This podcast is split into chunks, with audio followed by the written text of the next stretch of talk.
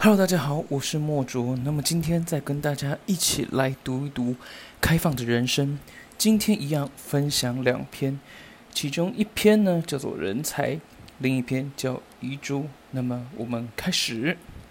人才不念旧恶，不遭人忌是庸才；但若经不住人忌，三下两下就被忌倒，也算不得人才。人才入世。有很多人想抑制他、排挤他、压倒他，这是第一阶段。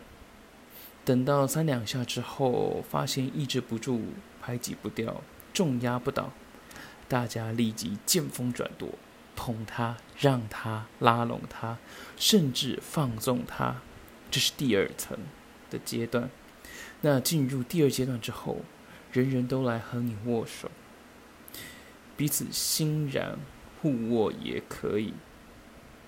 那么，我觉得这个东西吼，第一阶段、第二阶段，感觉有点像是 柯文哲最近在选举的感觉，就从第三名，然后一路到第二名，然后一度攻占到第一名的感觉。然后包含最近有四卡都嘛，郭台铭也是，呃，从什么动作都没做，然后重新再进入江湖，从第四名到最近有民调做到他第。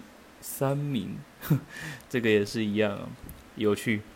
好，第二篇遗珠，永远不要说绝望。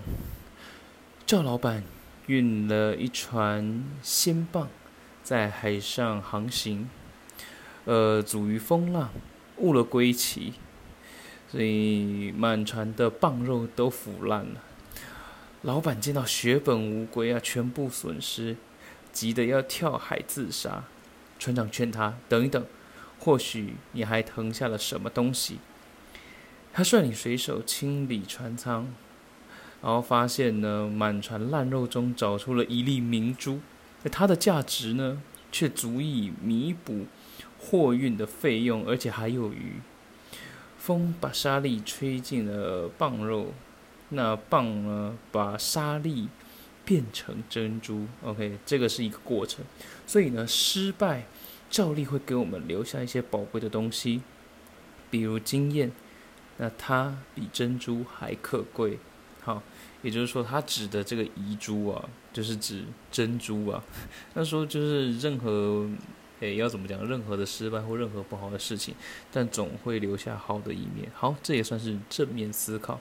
其实今天这两篇，不论是从人才还是遗珠，都是属于一种正向思维的鸡汤了。嗯，好，那今天的分享就到这边，那我们明天见，拜拜。